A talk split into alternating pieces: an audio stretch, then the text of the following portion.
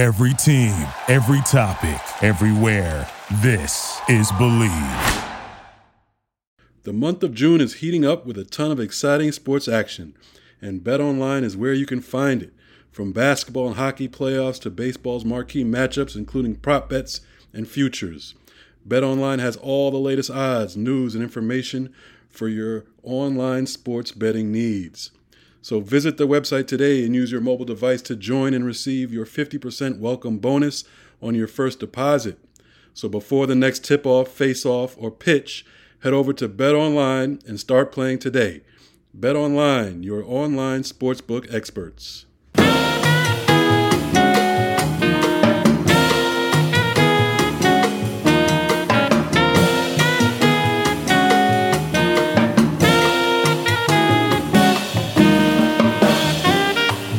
Hello, everybody. Hello. Uh, hey, I know we talked to our audience, Mary Claire. Oh, I'm sorry. no, no, no. It's all part of the whole routine. All right. hey, uh, everybody. That was that was the voice of uh, uh, Mary Mary Claire Dale. You'll hear her later. You know, normally I say good morning, everybody, talking to you guys. But Mary Mary Claire is like ready to roll. She's like, yeah, I'm ready. Uh, anyway, hey, everybody. Hope uh, um, welcome to another version of Bill Rhoden on Sports. Uh, this is Bill Rhoden. I'm uh, upstate New York in an undisclosed uh, location and uh, joined by my friend and co-host, the great Jamal Murphy. Uh, Murph, what's happening? Not much. Uh, you know, watching these NBA playoffs, um, a lot of injuries. Uh, I guess that's just part of sports, as we'll as we'll get into later. Yeah, I, I guess. Well, we're gonna uh, we're gonna try to make a connection uh, between the dehumanization of both of, of both sports, the NFL and the NBA, how they run these guys like racehorses, you know. Uh, and uh, anyway, we'll, we'll, we'll we're going to kind of rely on Mary Claire Dale, uh, who's a AP legal affairs writer, uh, who, who joins. Has written a, a, a great story, and I'm feeling guilty because I didn't really drill down on this, but it's probably uh, at the at the core of again we talk about this dehumanization, particularly in an NFL, which seventy something percent of the players are African American, and um, uh, Mary Claire has reported uh, a great story about NFL race norming uh, in dementia settlement cases. Um, and and uh, well, first of all, Mary Claire, uh, uh, welcome to the show. Thank you so much. I'm really honored to be here. You know, it was really great having you. And and again, you wrote a a, a, um, a really great story that hasn't gotten a lot of play, probably for good reason. Uh, a because it seems at some level, just when they say race norming, it's just like when they talk about critical race theory. I mean, you say things, and at some point, they have no meaning. So so explain. Um, we're gonna we're gonna double back and explain even more, but just give us a sense of what is um, what is race norming and how did that become an issue? But first, let's let's drill down on what is race norming. Right, and it's understandable that people haven't heard about it because uh, it it did go rather unnoticed in the settlement until about 2018. Um, well, in medicine, especially in neurocognitive medicine, these tests were designed in the 1990s to really evaluate how people who might or might not have things like dementia how they compared on tests to their peer group. So you would be tested on a number of things like language skills executive function identifying animals or number sequences. And then um, they would score or sort of put you on a curve based on things like your age your gender your educational level and race and this was designed again in the early 1990s by a, a, a, doctor in San Diego who used really a fairly small sample group of um, Black people in the tests. And in San Diego, they may have largely been military. They may have also been people who were educated during the Jim Crow era and uh, were disadvantaged. And so when you compared how someone did uh, in that peer group uh, among Blacks in 1990s, you know, in that era, um, if you got a 60 out of 100 on a test, that might have been, you know, a B or an A compared to your peer group. Whereas for a white person who, again, in that era maybe was more advantaged educationally or otherwise, uh, that might have been a D. In, in neurocognitive testing, or at least in the NFL case, you you want to get the D in a way because that means you've had this disability and they're trying to test for disability. Um, the problems with the way those uh, the Heaton norms are being used in this settlement, uh, the lawyers for Black players say, is that one, they're binary. It's either blacks and non-blacks, and obviously in America today, there's all sorts of people of mixed race and you know different different races, and um, and really people are not. Uh, the the men in the NFL, uh, they are almost their own peer group. They came up in perhaps a similar fashion. They typically had three years of college. You know, they played in the league. So it's really not. They say, you know, accurate to compare them to other populations. They should really be compared to each other. So in other words, let's say let's just for the for, for the sake of argument, let's say uh, one black guy, you know, suffering from dementia comes in who um, you know may have left. Uh, University of Colorado after two years. But another black man, you know, graduated from Harvard, you know, uh, you know, uh, working on a master's. But what they do is they now, well, y'all both black, so it doesn't really matter. So we're gonna we're gonna put you in the same box, and we're gonna detract. Uh, we're gonna use race. You know, it's really racism, racism, uh, to right to to avoid having to pay. So they just put blackness becomes put in this box, right? Right. And I think in medicine, uh, it was a very crude construct, or um, if that's the right word, proxy rather, for, um, for, for a socioeconomic picture. Again, they were trying to say, well, if this person, you know, because of their race, historically did not have the right, the, the exact same, um, you know, access to education or uh, socioeconomic level, et cetera, uh, we might miss them if we don't, you know, look at that holistically. But in this case, as um, some of the lawyers have very eloquently argued, most of the men in the NFL had three years of college, at least these men of, of this age who are retired. And so they are more alike than uh, to each other, whatever race they are, than unalike. Uh, or they, and maybe more uh, more like each other than they might even be um, with other people of their own race, whether it be black or white, because they did have, you know, in one case, there's a case on appeal right now to the NFL where the person graduated from Stanford. Uh, I believe it's Amon Gordon, and you know that that's so it's. Uh, you know, to your point about these, these are highly educated men who performed, uh, you know, on the field uh, in very difficult circumstances. Well, how did how did you get onto the story? And and well, before we do that, oh, why why in your estimation is this uh, an important story? Yeah, it's important. Um, I got onto it because of a lawsuit that was filed last year uh, on behalf of two players. Um, Kevin Henry and Najee Davenport last year filed a lawsuit alleging that it violated our the, the you know federal civil rights law and was on its face discriminatory because people uh, in the league were or retirees were being treated in disparate ways uh, in such a concrete fashion. You know, but um, the the suit was thrown out and their suit they filed the suit after trying to uh, change it and and correct the problem through the administrative process. One of the things is the nfl uh, you know the uh, fund is being uh, done privately. You know we in the following the courthouse only see things when they're filed in court. But we don't really see the claims. They're not public. We don't see how much somebody gets how often they're rejected. So we're only seeing them when there's a challenge to it that reaches the courthouse. And in this case they were so frustrated after two years of fighting in-house that they did file a suit. It was thrown out.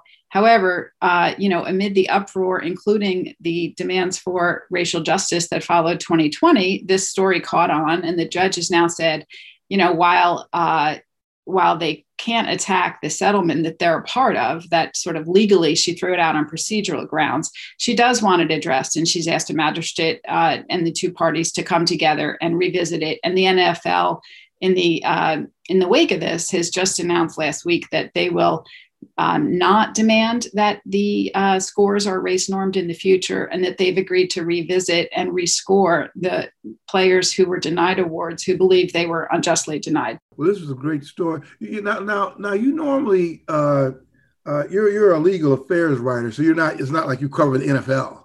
Uh, I don't. I don't, but there's been a number of times over the years where, of course, as you can imagine, sports and and cultural issues do come into the courthouse.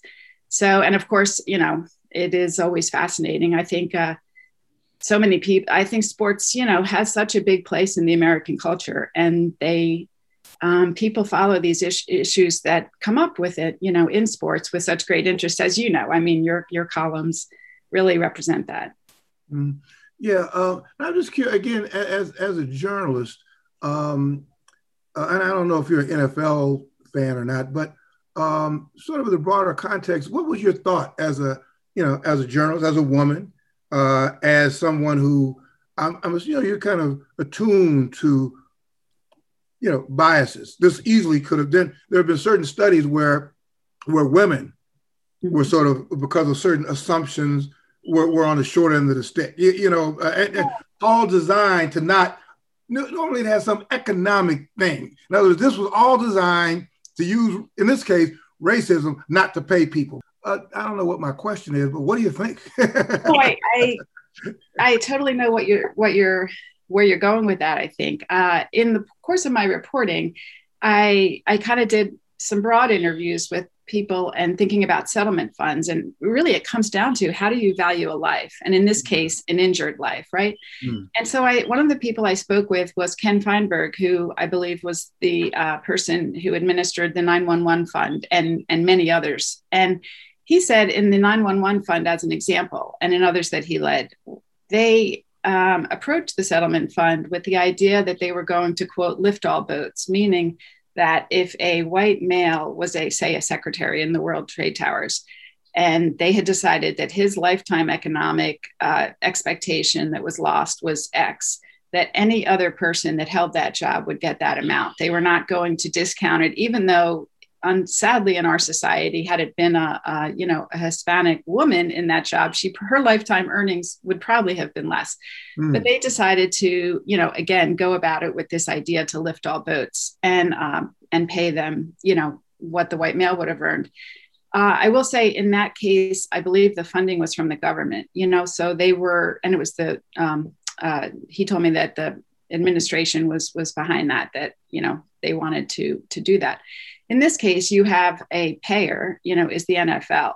And at one point, the settlement fund had been capped at $765 million. And I'm pretty sure that, you know, at that point, the NFL uh, was not appealing so um, aggressively because it, they kind of probably didn't care how the pie was going to be divided. That was the bill that they had agreed to.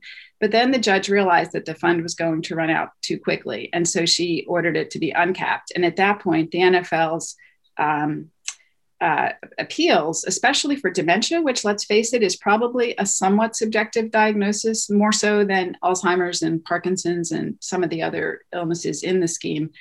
Uh, that's when the NFL began appealing. And now we're at a point where uh, only about 28% of the dementia claims that have been signed off upon by doctors, uh, and these are approved doctors in the settlement fund, only about less than three in 10 are actually getting paid on. And that is because the NFL is really going back and looking, you know, for, for ways to let's you know to probably say uh, we've got to contain the damages you know that that we're paying out and i think it's not only economic damages but reputational damages everyone parents women moms are concerned about their sons playing football now seeing you know the number of um, men in this in this settlement who uh, later in life have these very debilitating brain injuries. Some of the medical ethicists are saying that the NFL, given this history of head injuries, should really be trying to include people and not look for ways to exclude them. Well, do we know the breakdown at all between uh, the settlements or the payments that have been dished out already between white and black players? You have just asked the billion dollar question. That is the very figure that the lawyers for the Black uh, players who sued have been trying so hard to get. They've been working on trying to get that number, as did I uh, when I was doing my reporting. And so far, we don't have it. Uh, we, I think they still hope to get it, but it's unclear whether that number um, will really ever see the light of day.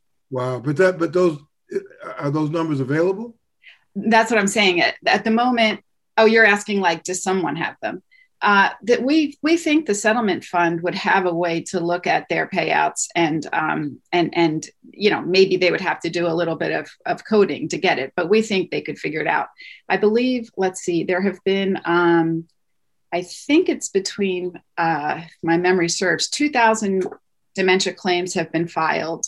Something under 600 have been paid out on and there's, I think, a small number, maybe a hundred other types of diagnoses that have been paid out on. But really, it's the dementia claims that we're looking at here. So, uh, you know, I don't think it would be that hard to figure out. As, as I think you pointed out at the top of the show, something like 70% of active players and maybe 60% of uh, retired players are Black. So we can maybe make some guesses about about those numbers. You have to go just almost person by person yeah. Just, just, you know, doable. It's doable. It's right. definitely doable. And, and it's not only is it doable, but it almost puts a fine point on what we're talking about. You know, it's one thing to talk in the abstract and generalities. Right.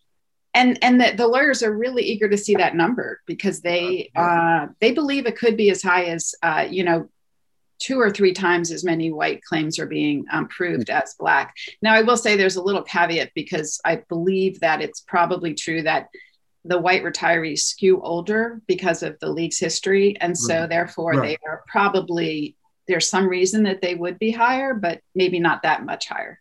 We just mentioned a couple times. So, the NFL approximately 70% black now.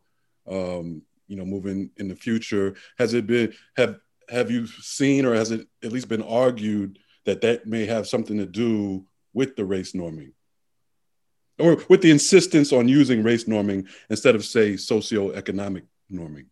Yeah well it you know you do have to wonder. I mean again it, if uh, if they can limit claims in and damages in the among the black players they're limiting it in the majority right um, sort of the flip side of that, I was recently interviewed, um, did a show with Ken Jenkins, who's a retired player who I believe went to Bucknell, but he uh, he and his wife have been um, really the driving force behind this petition drive that dropped off 50,000 petitions at the federal courthouse uh, after the judge dismissed the lawsuit. And they, again, asking to see the numbers that you just asked about, the data. And um, we were being asked about whether we thought this settlement and and the dementia problems and things would you know would really lead to the demise of football. But he said you know as long as there are poor um, largely black youth who want to you know make it in this world he believes there will always be more people willing to play football. Um, mm. that, was his his thoughts interesting. Uh, this last thing, uh, this is kind of in the, in the thing of you helping me do my job. What's the what what should we be reporting now? What's the next level of this? Because like I said, when I I read your piece and read this, and I just felt bad. So, man, this is a whole. This is everything that I've kind of been, this you know, talking about in terms of, you know, dehumanization and all that. And um, so so anyway, what what's the next level of reporting now? What's the next story? Right. I, I, it's interesting. I wrote a few stories about it when the suit was filed last year and then when it was dismissed, and it really didn't um, get a ton of attention. It got some. But then when I reported just last week or two that the NFL had agreed to uh, not only not insist on race norming going forward, but the big question is whether the scores in recent years, the players who were denied awards, are going to be rescored. And again, that's that 1,400 people or so, and who who applied for funds and were denied. Um, and the NFL has said they would be willing to rescore people. And so that was a pretty key moment. These are mediations that are happening behind the scenes in the federal courthouse. And so we were a little surprised that they were making this statement on the record. But I think, you know, the two things we're looking for is are what the data has been by race up until now, but also like what's going to change when they rescore them. You know, that will really show the bias that did exist. You know, if they rescore people, meaning to uncurve it for race, if you will. And uh, you know, if if 50% of the people who were denied now get settlements, uh, that would be very interesting. I'm not saying that's going to happen. That would, but I don't know what the number is, you know, but right now the NFL is on course to pay something over a billion dollars out over. It's meant to be a 65 year fund to accommodate everybody who was retired by 2014, I think it was. So you know, um, however old they might be, but you know, will it double their exposure to 2 billion? Even if it does, I mean, I know that that's not what the NFL hoped to pay in this settlement, but you know, their recent TV contract is for 113 billion dollars. So a lot of people would argue they have the money. And I think that, you know, they make, that, they make that in one game. well, it's more than I make at the AP. I know that. But, uh, you know, I think that at this point, you know, the, the, um, you know, the stories did cause quite a lot of outrage. And I think they might be willing to, you know, that that's prompted them to be willing to open their paycheck a little bit more. Yeah. Yeah, well, thank you so much. And number one, I hope I, I won't forget this, but I I'd like to get your contact information um, off there because I really would like to dig into this because this is a really I important would. story. So happy that you, um, you know, you, you you dug into this because it's uh it's one of those subtleties that that that has just tremendous implications and, and actually for all players. I mean, we're focused on black players because it's such a bias, but the idea that the the, the, bedrock is the violence of this game and what yeah. it does to people and how this institution will try, no matter what color you are, what this they they they they've got a business that runs on your body, you yeah. know, and they're going to try to, you know, get as much as they can out of you, um, and then pay you when you finally catch up to them, kind of pay you nothing, pay you peanuts. I would be thrilled to talk to you. I can, as I said to somebody last week, I can really nerd out on this story because I have covered it for 10 years. And this was a, um, you know, I don't want to say glitch that that's too, diminishing, but it, this was a uh, storyline that no one saw coming. I mean, there were a few, the exclusion of CTE in the living that was one, you know, there was a lot of obvious storylines that we knew were going to play out because the settlement was not far from perfect. And uh, you know, it's very hard to design a perfect settlement, I think, but a lot of people thought this was um, really done a bit too hastily. And to and really, what it did was end the chance of a trial that was designed to expose what the NFL knew about the link between concussions and head injuries and what they did or did not do about it. I mean, these were fraud claims, you know. So um, the fact that it settled be, long before, in fact, before discovery, uh, was very um, disappointing to a lot of people. Yeah, that, that was my problem. And I forgot what this, I, I remember I may have even written a column about that when they settled. There were yeah. a couple of settlements, right? Maybe, uh, are we, I wonder if, are we talking about the same? There's one settlement that took place at, about, uh, was it the concussions or something? And I was, I was just so disappointed for, for the reasons that you mentioned. That wait a minute, I want to I want to hear about this. When did they know? What did they know? When did they know? So are we talking about the same settlement? We are. We are. It was a. It's a class action. So it it it um, you know. The, the cases were consolidated for discovery before this judge in Philadelphia, and I cover that courthouse, so that's why I was lucky enough to kind of stumble into the story. And um, but before discovery, they had arguments on the NFL's motion to uh, dismiss the suit because they were under contract because of that. You know, because they said that the contract covered this issue.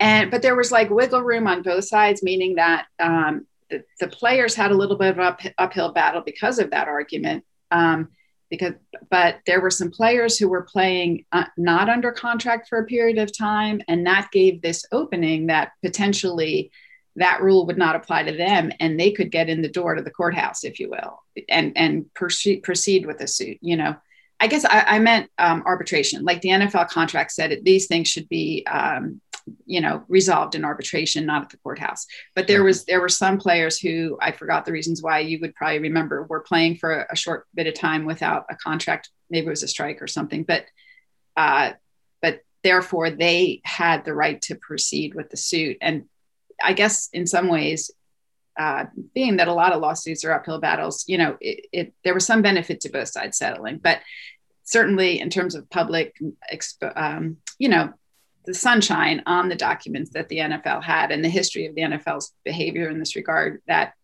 uh, was something we were all hoping to learn more about.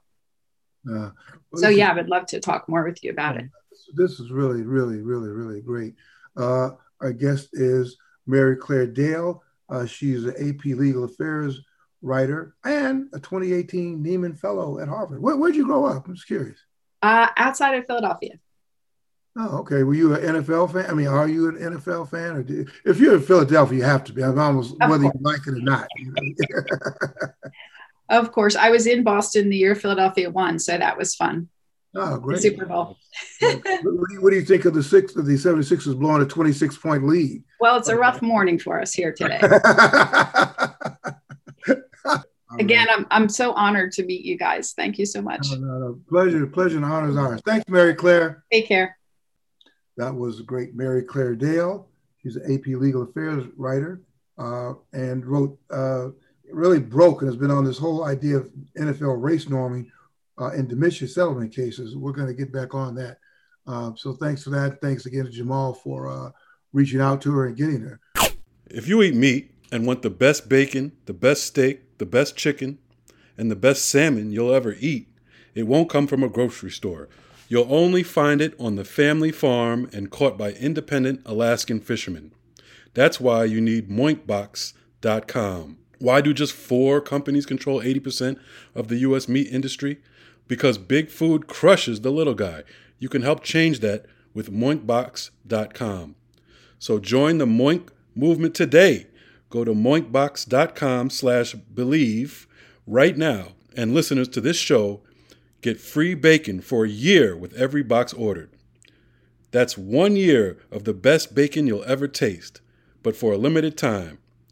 It's spelled M O I N K box.com slash believe. That's moinkbox.com slash believe. You know, Jamal, um, we, we talked about, I, I, was trying to draw a connection between NFL and NBA. Uh, you know, there, there, there's a lot to um, talk about with the NBA playoffs, I mean, clearly the uh, you know the mainstream stations will cover a lot of that, but hell, we'll cover it too. Very fascinating stuff. Um, I was at uh, I was at the Brooklyn uh, Milwaukee game on uh, I guess it was Wednesday. Yes. Was Wednesday? Yep. Wednesday. Yep. Man, it was as were you. You yep. were there too. Yep. Yep. we need to see each other. Uh, I, didn't, I, didn't, realize you were there. And we were in the yeah. same section, I think.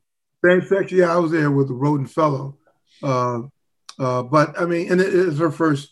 It was her first basketball game, NBA basketball game. A great one to be at. Oh my God, man, Kevin Durant, man. I don't know what it is about. Again, like I, I always say, I'm a cynical. I, I don't. I'm not a fan of all any of this stuff, but right. that was quite inspirational to me. That performance. I mean, clearly, if you're a Milwaukee you know, right. if you're cheering for the Bucks, it wasn't inspirational. Yeah, they didn't appreciate it. Yeah, but what did you think, man? What, what what did you think of that game? And what have you thought about the uh, postseason so far? Uh, the the dehumanization and injuries notwithstanding. Right, right. No, I mean, I mean, yeah, like, like play, fucking play. the Kevin, Dur- I mean, that Ke- Kevin Durant game was was amazing. I think it was probably the best uh, performance I've ever seen in person um, I mean, 49 points, 17 rebounds, 10 assists in a game. You know, the Nets had to win right. uh, to stay alive, and it was a it was interesting with Durant because it's a situation that he's not really in that much. I mean, he's all you know, he's kind of most recently he's put himself in these situations where he had a lot of help. Where you know, Golden State, he had two other uh, great players with him. Uh, then he goes to Brooklyn with Kyrie. They get Harden. So he's kind of it's been a long time since he really had to carry a team. And even when he was with Golden State, remember he's the one who got hurt and left Steph alone to carry the team. So it was an interesting situation for him to find himself in and for him to come through like that because he's been doubted, you know, for some reason. Um, but I mean, and then to do it in Brooklyn and really he brought that Barclays crowd to a level I've never seen it before. I know. I know. Kind of doubting whether it could get to you know, and so you know it was like it was like a real New York City moment, right? You know? and, then, and, and, then, yeah, and then they were down. You know, right. I mean that's the whole thing. It wasn't like he right. had 43 points, but they were always, you know, they were ahead from the beginning. You right? I mean, back. Yep. Yeah, I mean they were down like at some point by almost 18 points. Yeah. You know, and and a lot of people were thinking. I mean, I went in figuring that's probably what's going to happen. You know, no Harden, even if he didn't line up, you know, Kyrie, of course, out, you know. Right. Uh, but then it's like, and I was just kept thinking, well, if they get within 10 by the end of the half or somewhere, we probably got, there's a shot at this, you know. And you're, you're right. I mean, after after he started bailing them out and hitting shot after shot after shot, then I kept thinking, thank God Buden, Budenholzer is is the opposing coach. Because A, you got Harden out there who can't even walk. Right. So how do you not? I'm thinking maybe Budo trying to be, but how do you not take this cat apart and make them take him off the court? Right. You know, clear out and say we're gonna go at you every t- until they take you out. Right. You know, I mean, how do you let a cat, you know, you know, like that, even just stay on the court? Yeah, and I, I, mean, I you know, I, I will give Budenholzer some you know some of the blame, but I, I think a lot of it is the players too because they were mm-hmm. they were isolating uh Harden a lot. I felt like during the game, like it would be Jrue Holiday or even Giannis, and they were the players themselves were bailing him out. I mean, you could tell them, okay, okay, we're gonna isolate Harden. Uh, give it to give it to Jrue Holiday. But if he's just right. going to shoot a jump shot, you know, right. if he if he's going to get a little nervous and you know not really do what he's supposed to do, it's it's on the players as well. I, I thought Harden played it smart. Um, you know, daring these guys to shoot. You know, using his strength. He, he was he was protecting himself. I thought he did a good job. It's funny with Harden. He only, I mean, statistically, he had a terrible game shooting. I think he was like one of ten or over. He played a great game. But I thought he played a great. I thought that might have been his best playoff game ever. he's not known. He's not. You know. He's he's known not to show up in these in these games. now he's on a a terrible hamstring. He still gets eight assists. Eight right. plays. I mean, he got exposed a couple times on defense, but then he also made some plays. I thought. I mean, to me, it changed. It changed my feeling about him totally. Exactly. no, me because you're right. We've been killing him, man. Those right. games when he's there but not there. Right. You know, and here he was. He was not there. I mean, he was there uh, and he was really present. And I just thought it made sense in a in a bizarre way to have him there. Right. Uh, even like I forget the name of this. oh man, uh, Lou Carnesecca used to always talk about this guy. Maybe we'll have to Google it. Right. But the Spanish, who was a Spanish general who was dead, but they tied him up to his horse and sent him into battle to psych everybody out. It's the Spanish. Well, I have to think about it. Yeah, it's it's the Spanish general who's killed in battle, but they tied. I remember Lou Carnesecca, the former St. John's coach, used to always talk about when he was justified playing a star player. Right. He said it's like sending General Astilissimo or something into battle, even though they had him propped up in his horse and just psyched out the opposition. And like, oh my God, this guy is like Right, right. That's perfect. you know, I'll think of it at some point. But anyway, uh, but yeah, no, that was um that was a great performance. And then I'm like stunned, you know, same thing, Kawhi's hurt, right. you know, so I mean, well, that's it, that's it for the that's it for them, you know, that's it for the Clippers, you know, because I kind of wanted to see them. It was a good story. Oh well, that's done. Then man, get a tape it. Then just lo and behold, looked at this morning, and you know what I do is like you know, you, you get a DVR or whatever, and I go, you know, so I looked at the first half. I mean, first quarter, they're up by six. I'm what? Then I looked a little more. They're up by eight. I'm like, what? And then, you know, going to the third quarter, they're up by nine. I'm like, what? Yep. You know, and then it turns out that your boy playoff, they call it pandemic, pandemic, yeah, pandemic P. pandemic P. this guy is having a great game. Went off. I think the Clippers put out a stat um, this morning saying that he's the second, he's he's only the second player ever after Kevin Durant's game the other day to have over 35 and 15 in a playoff game or something like that, you know? So, yeah, I mean, yeah, I was watching that game. I fell asleep in the fourth quarter, but I was like, I kind of knew they were going to lose at that point. I was like, I, I got, I'm tired. I'm going to sleep. The Jazz are going to lose. Donovan Mitchell's, you know, he's dealing with that, you know, limping around. I was like, there's no way if he can't bring him back, it's not going to happen. Right. Wow. But yeah, I wasn't expecting that. I, I was expecting the Jazz to win the next two games after, you know, right. once Kawhi went out. So yeah, yeah. I mean, it's it's a, it's a wrap, you know. And then last but not least, you know, look at Philadelphia. You know, oh. I'm like, oh, these cats up by 28 points. Well, it's over. Oh. You know, and oh. then and then when I saw, I said, wait a minute. how did they blow a 28 point? So of course, you know, all day today they're bringing up all of Doc Doc Rivers' previous, you know, collapses. You know, I don't know if that's Doc right there. That wasn't a good look for Doc. Oh my God! At home losing the game, game is won. You know, yeah, I had a I had a bet with a friend. I had I had seven and a half points. I said Atlanta would uh, lose by less than seven and a half. I, when they start coming back, I was just worried about that. I was like, oh, whoa, they might come within seven and lose. I didn't expect them to win the game. Actually, win the damn game. So you know, so so I guess when you ask at this point, I mean, you know, people be listening to this today. To me, when you say the biggest winners and losers of all the stuff at to date, to date, you know, uh, Kevin Durant. I mean, uh, Trae Young clearly. Oh, yeah. Trae Young. And then, you know, I'm hearing these cats talk about, well, you know, Luka and Trae. well, you know, if you had to do it all, knowing what we know, and you had to do it all over again, and you still take Lucas, it was that's the black tax. You know, how could you know everything you had to know, and you gonna still take, you know, Luka? and I, you know, I guess maybe because he's six, seven, but also yeah. because he's white.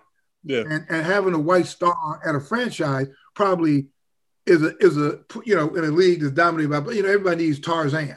You know, I mean, it's funny that people are even still talking about Luka right now. I mean, he's a yeah, he's a great player. He was first team All NBA. I get it. You probably you you know you could you you know you probably still do take him over Trae just because of, just off the height alone. You know, six no, eight. No, and yeah, size matters in the NBA. That's that's just a fact, right? So because basically, I I used, I looked at it a while back. I was looking at the stats. Their stats are basically the same except for rebounding, and and that's because Luka is six eight six nine. I, I, just don't know if you put, and maybe maybe it's a wash. If you put uh, Luka Doncic with Atlanta, because remember, man, Trae Young also played a little bit of defense. If he was hurt.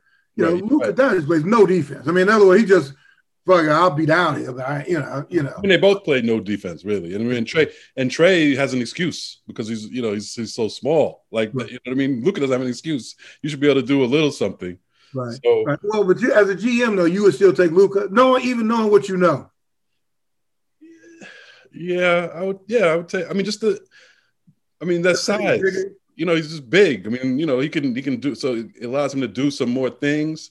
Uh, but I mean, it, you know, if I'm Atlanta, you know, people made the argument early on that Trae might be a better fit in Atlanta based on the fan base and all that kind of stuff. He's a little more flat. Flat. Well, Luka's kind of flashy. Dallas didn't really so I guess I'm trying to make something out. I guess it doesn't have to be this no, but, but, I think I, I do agree. I think I think he gets he gets you know he he gets that extra umph of of coverage and and and uh you know fandom because because he is is white. You know like like all of a sudden now people want to say he's you know he's the greatest 22 year old ever to play. Right. I've heard people say that. Really? Uh, I looked at the stats yesterday because I heard people talking about it yesterday. LeBron had better and slightly better stats at age 22. Magic had had about you know comparable stats at 22 and had more accomplishments. I think he, remember he won the whole thing as a rookie when he played. You know you, he came in when, when Kareem got hurt.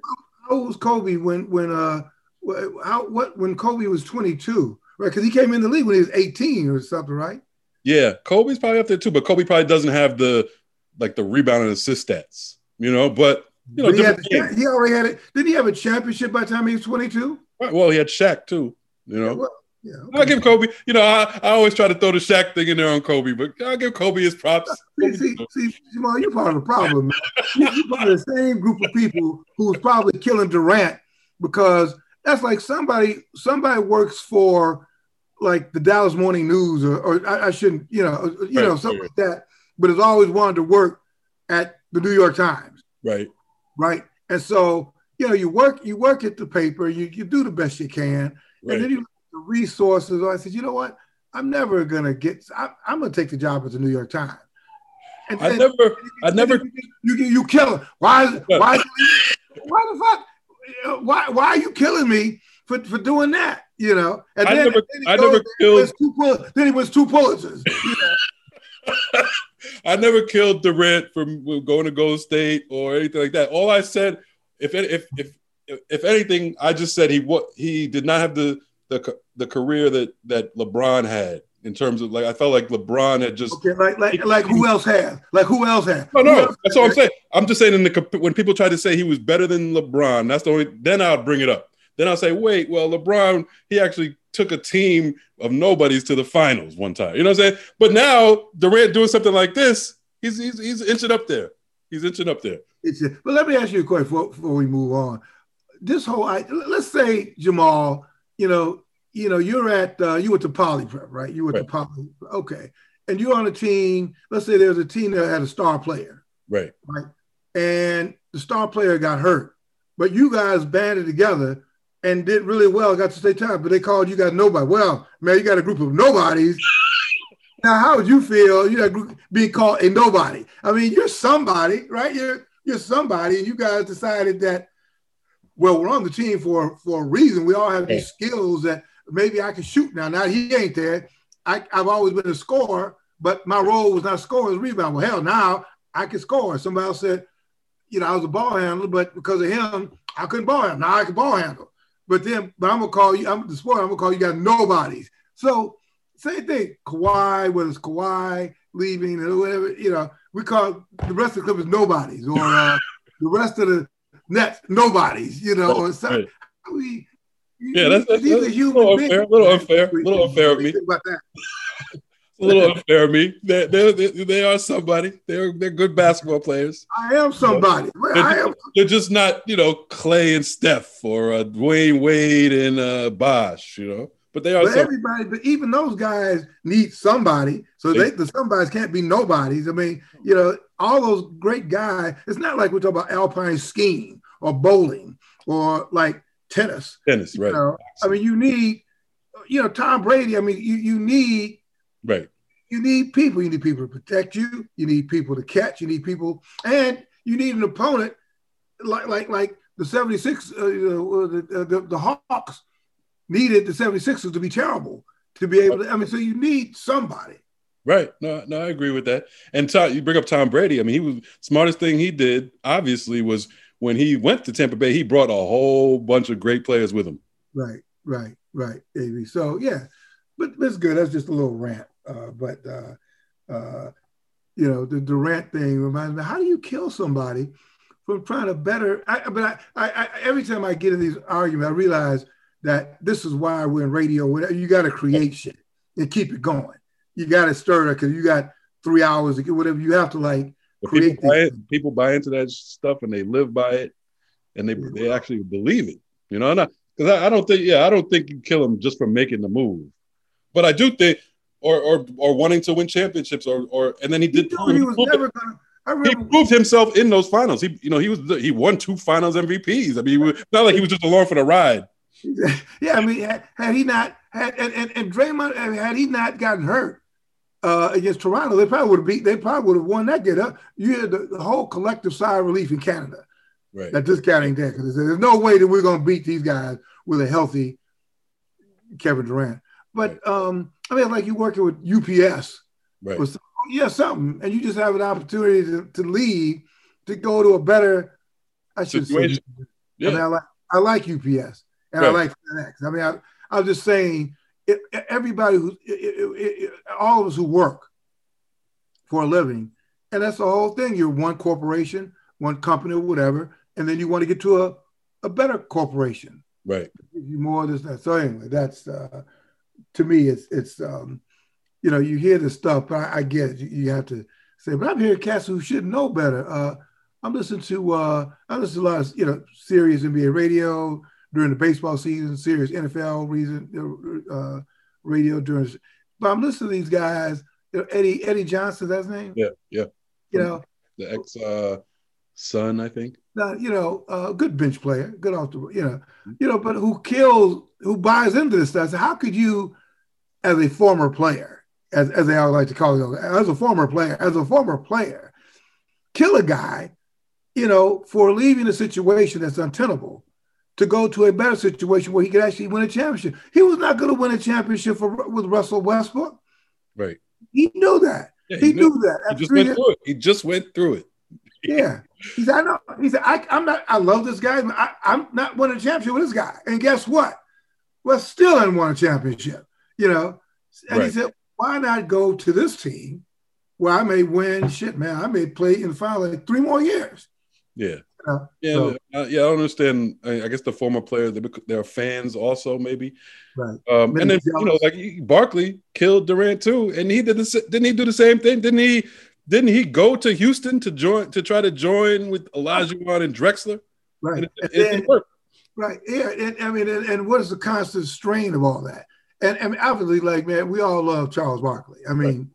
you know, you know, but still, but I think if you just purely look at, at as sports writers, that's what we do. You know, we kind of just look at these things. We get to compare generations. We get to compare. You know, that's what we do. We watch. That's you look where you are. You're in the press box.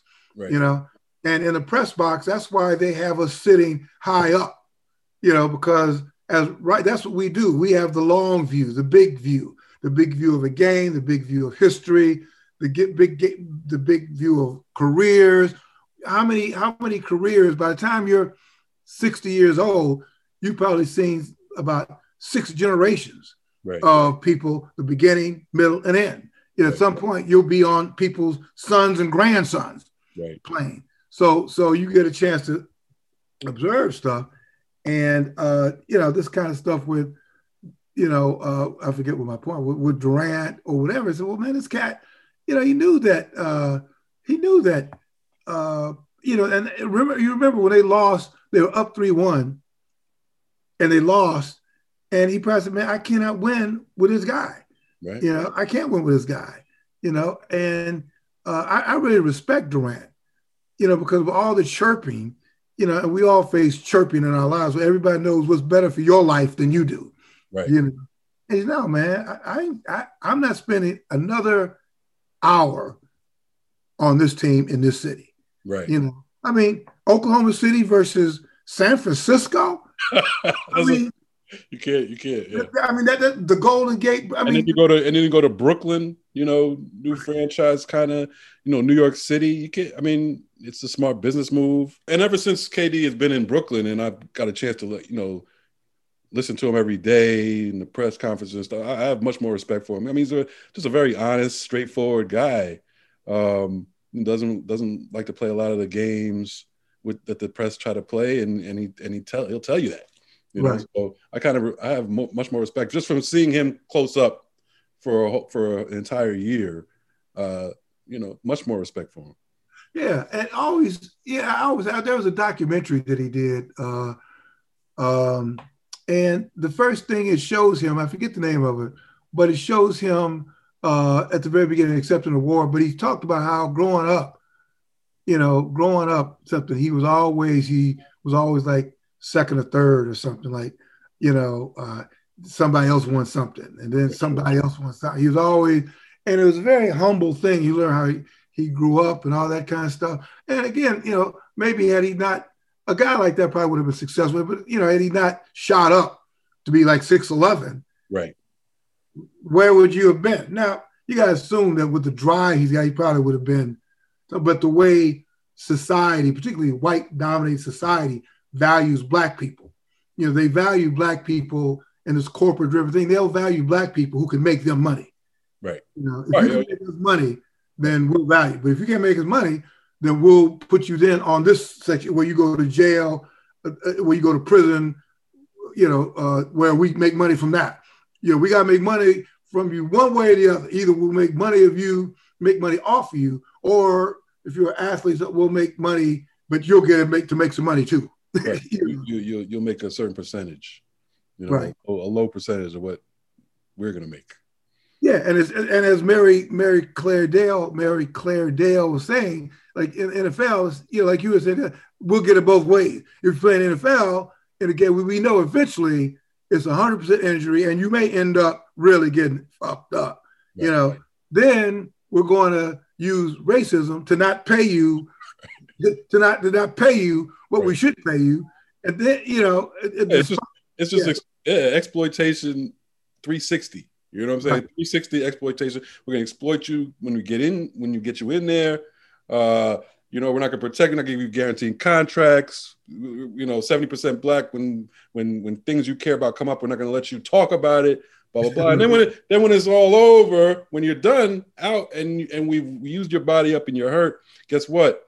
uh, we're gonna we're gonna we're not gonna give you settlements because you're black also. Right, right. We get you coming, we get you coming, and we get you going. Yeah. You know, and even I was like how LeBron LeBron was complaining about this whole the way the NBA, you know, did this whole thing. And why why do you think all these stars they're getting broken down? The man, just shut up. You know, just just be quiet. you want know. want that money, right? You want that You money. want the money? All right, that 35 million. right. Uh, you don't have to play. And then, you know, the guy and they always prey on the guys who need it, who need it the most, who aren't the big stars. So they're like, Right. hey, we gotta play. We don't have a choice. That's right. Yeah, yeah. yeah. So, so in, in that industry, you're held hostage. You know, you're you're kind of held out no matter how much money you make. Right. You know, because your source of your money is you playing. Hey, And that, and that's what the guy, you know, LeBron is saying, you know, I tried to tell you guys. But those, but those players he was trying to tell knew that at the time, but they were like, "Hey, hey, guess what, LeBron? We we ain't we ain't living like you. We don't got it like you. You know, we, we we don't play. It ain't like you know, if LeBron doesn't could skip, he could just retire right now. He could skip years. He's fine. Right. Most of the players can't do that. Right. Yeah. Yeah. Hence, forty million dollar slaves. I've just been reminded the 15th anniversary of being published is July 11th. So Okay. No no no party, no party set up. I mean, we're talking about 40 million dollar slaves. Is that is that a party? Is a plantation? Not really, not really. It was well, yeah, no, but to your point, maybe we should do our we should do a uh, I'm gonna call uh, we should do something at Chocolat. Yes, yes, definitely, We should we should do a uh, we should do an event. We should do a podcast. Definitely. A podcast from Chocolat to celebrate the 15th anniversary of And you know- And you know, restrictions, no more restrictions in New York City. No more. pandemic is over. Uh, we can we can pack them in chocolate. like that slave ship. Just pack them in. Can we get two more in there? Uh, All right. Uh, anything else to uh, to go over? We talked about uh, injuries, the miracle Donovan, poor Donovan Mitchell. I'm just wondering, I, you know, well, you saw in Philadelphia. I, I wonder if, if if these collapses, man. You know, I'm, I'm wondering about this ongoing tension of these predominantly white fans and black players, and how, well, you know, and and, and what is that tension about? Particularly when you have teams of collapses and all that. Do you all of a sudden, you know, maybe we ought to do, we ought to have some white fans on sometimes. How do you, well, we need to have some white fans on who hate black people, but who are like season ticket holders at the 76ers games. How do you reconcile that? Like, not really they're liking not gonna, they're not gonna admit it. You know, it's Yeah. always, it's worse to be called a racist than to be a racist. Be- I know. Uh, just don't call me on it. Just Yeah. don't call me one. Yeah, that'll be. Well, maybe we'll, we'll do that on July 11th. Uh, yeah, yeah, I don't like black people. I just like the 76ers. I don't like. We, know. we need we need the truth serum. You know, for that. Yeah, no. But, uh, yeah. What, what do you think about all these uh these football players uh being asked if they've taken if they've taken the uh if they gotten vaccinated and they won't answer? Like the new the new uh and LeBron in fairness did that also. He wouldn't say whether he was vaccinated, he'd say it was a personal decision.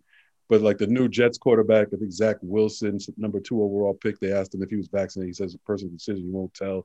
McCaffrey, uh, from the running back from the Panthers and went to Stanford. He's saying, "Oh, you know, it's a personal decision. I'm, I'm not going to." What is that all about? Well, well, I think you know what it's about. Uh, well, I, I'm not sure, but it's something, some kind of way it has to do with anti-vaxxers. Probably everybody says they probably voted for voted voted for POTUS, that the, last clown that was in the White House. I, I guarantee you. You know, I, I wonder what percent. I, so that's my first take. Anybody says that probably voted for that that clown. Ron said it too. Well, maybe he did too. but I think I think well, no, I think Chris Paul got vaccinated. I think That's that's that's the the rumor. that's the rumor he got vaccinated. But you know, I, I think politically, and, and again, this is a stereotypical statement, but a lot of athletes. I mean, I was looking at the old thing of Wilt Chamberlain, who was a conservative Republican, Mm. and probably again, man, we'd have to talk about this or talk to somebody like Demario Davis. A, a lot of these guys may be more conservative than you think. Think about it. You know, they kind of grow up, uh, and by the time they get identified as being valuable, they are put in this bubble Right. By these white, this white bubble. Whether you know, you know these big universities, where where they begin to college. From high school, probably. Yeah, that you are not like these other people, these other blacks. Right. You know, you can do something for your family. You can be so. So you're we're going to treat you differently Right. than the other blacks. Right. You know, uh, and I guess I think that some kind of way, man, this sort of slave mentality or whatever, that the white man's ice is in fact colder, because all the, the the best houses that you see, the best land, the best this, the best white people always seem to, the best bottles of wine, the best this, and if I hang with them, they can also get me to the land of milk and honey. Right. You know, so I just think you see enough of this stuff, man. You know, and you start thinking about it. And then, you know, a guy like Donald Trump and that whole group of storming the White House, yeah, yeah, I don't know, maybe they got something there. You know, maybe I shouldn't, you know, some whatever that shit fucking mechanism that goes in your mind that comes out thinking, yeah, I ain't gonna get vaccinated because it's all part of, you know, whatever. So I just think there's this conservative kind of thing. And, and until there's a George Floyd or Trayvon something where where you get a peek, a glimpse at, you know, they just think you're nothing but another N-I-G-G-R. You know that, don't you? And, and you know, and you kind of get a glimpse. Damn, man, they see me. I thought, yeah, but then, it, then the curtain closes real quick. And that mm-hmm. goes to the that goes to the fan issue too. I mean, that's another that, that's another thing that should open their eyes to that. You know, Right. cheering. I'm, I'm watching the game. Like I, I can't help but think about it all the time when I'm watching the game and I see Embiid, you know, talking trash or, you know, and and the crowd going crazy and he's soaking it up and it's like 99% white people that you know would turn on you in a second. Right, right, exactly, exactly. And it's like right, and probably and probably are now as we speak. The minute, Right. Right. you As soon as you lost that game, right, you're big African. I mean, yeah, but you know, again, it's it's a, probably uh, and and you look at the entire. There many times the entire world is white. Right. The people who sell the houses, or you know, the real estate people, the bankers, most cases the agents. You know, you live in this world because you're making pe- the people, the publicists. You know, if you look at the the entire world is white, white control. Now, the white control might put some black folks around you just to create the illusion right. that some black folks there. But your, Like the, your world, like the assistant to the agent, you know? yeah, yeah, the runner. Right. You know, the runner. Yeah, and even that name, the runner. You know, like you do that all the time. All those a all the agents' assistants are you are usually black. Yeah, hey man. Yeah, brother. I, you know, just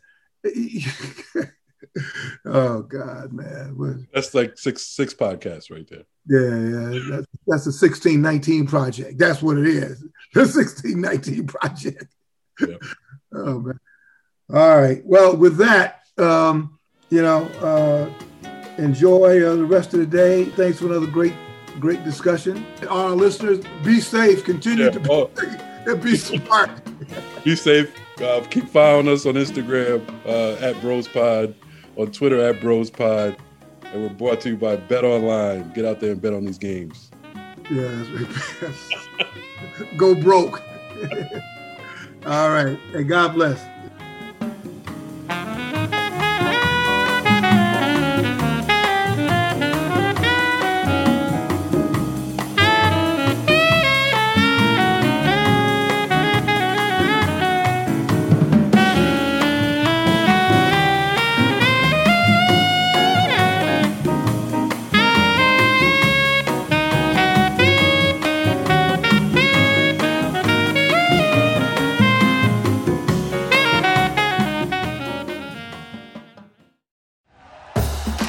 For listening to Bleav. You can show support to your host by subscribing to the show and giving us a five star rating on your preferred platform.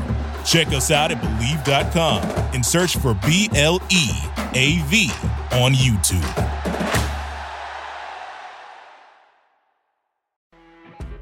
You know, when you're listening to a true crime story that has an unbelievable plot twist that makes you stop in your tracks?